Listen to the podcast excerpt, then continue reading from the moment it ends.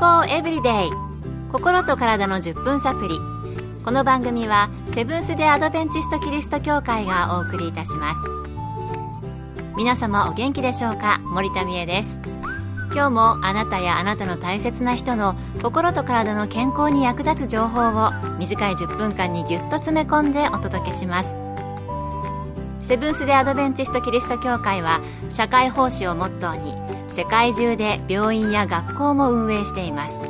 日本でも東京神戸沖縄の3カ所の病院をはじめ福祉施設などの運営を通して皆様の健康と医療福祉の発展に携わってまいりました。なおこの番組は健康情報番組で医師のアドバイスや治療に代わるものではありません。すでに投薬を受けている方また病院に通われている方はかかりつけの医師の指導のもとこの番組の情報も参考になさってください最近注目を浴びてきている医学分野にライフスタイル医学というものがあるそうです私も詳しいことはわかりませんが、ライフスタイルは日本語にすると生活習慣で、元気な長寿社会を実現する鍵として挙げられているようです。またこのライフスタイル医学は今後の医療の中核を担う分野とも言われているそうです。そこで今日はライフスタイル医学について、元東京衛生病院健康教育科課長で、現在日本ライフスタイル医学会のメンバーでもある宮崎京一さんのお話をお送りします。最初にライフスタイル医学とはどういうものなのかお聞きしました。2015年にアメリカンカレッジ・オブ・ライフスタイル・メディスン。日本語に訳すとアメリカライフスタイル医学会が設立され多くの医師や医療関係者が訓練を受け指導者としての資格を得ています。毎年アメリカ国内で学会が開催され認定試験も行われるようになりました。オーストラリアイギリスイタリアフランスなど支部として広がりつつあります。アジアでの学会も開催されるようになりました。第1回は2017年台湾アドベンチスト病院で開催され60名の参加でした。第2回は2018年フィリピンのマニラで開催され80名の参加。今年は第3回目として韓国のソウル市で開催され参加者は96名でした。来年はインドのチェン内で開催予定です。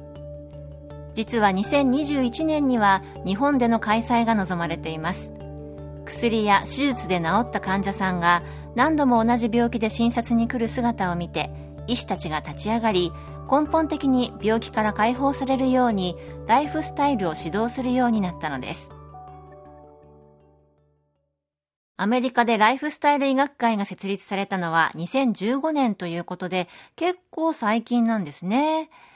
確かに病気を治療しても同じ病気で何度も病院に来るというのは病気を引き起こす原因、生活の中にあるかもしれません。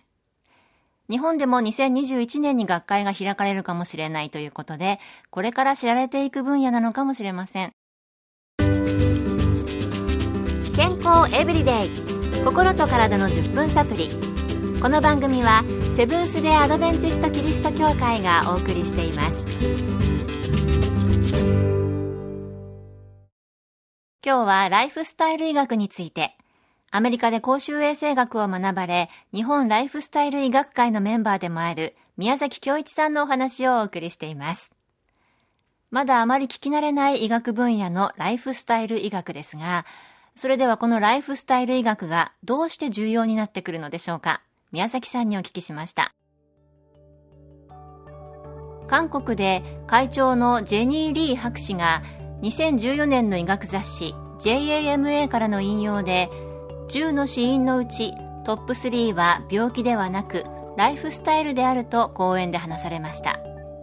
それらは貧弱な食事運動不足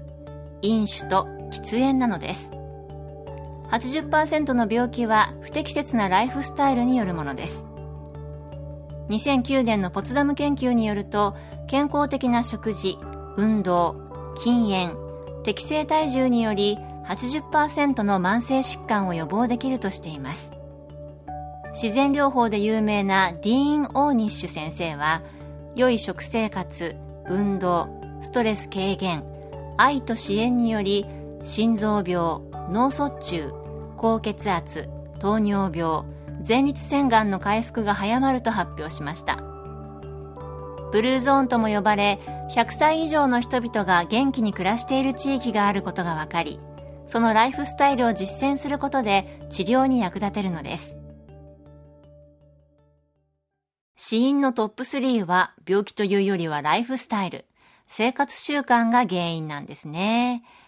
そして80%の病気は適切でないライフスタイル。言い換えれば悪い食生活や運動不足喫煙やお酒など悪い生活習慣によるものということのようです。それでは私たちが今日からでもできる生活習慣の改善にはどのようなことがあるのでしょうか？覚えやすいように4つの F というのがあります。まず、フィンガーの F で指を使うタバコやお酒をやめる。フィートの F で足を使う。すなわち歩いたり走ったりする運動です。そしてフォークの F これは食事のことで植物性の食品が勧められています。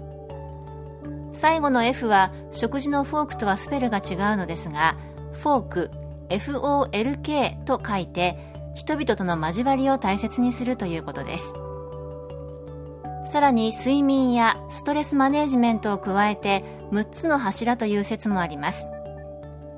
アドベンチスト病院グループでは90年前からニュースタートという名称でライフスタイルを病気の予防のため指導してきましたがいよいよ治療に役立たせようというわけです。単純なことのように見える毎日の生活習慣が本来の健康を取り戻せるきっかけとなるのです。散歩や食生活の見直しから始めてはいかがでしょうか。4つの F フィンガー。フィート、食器のフォーク、人々という意味のフォークでしたね。それに睡眠とストレス管理を加えると生活習慣の6つの柱になるそうです。この番組でも健康の鍵になるニュースタートについてお伝えしたことありましたが、覚えていらっしゃいますか？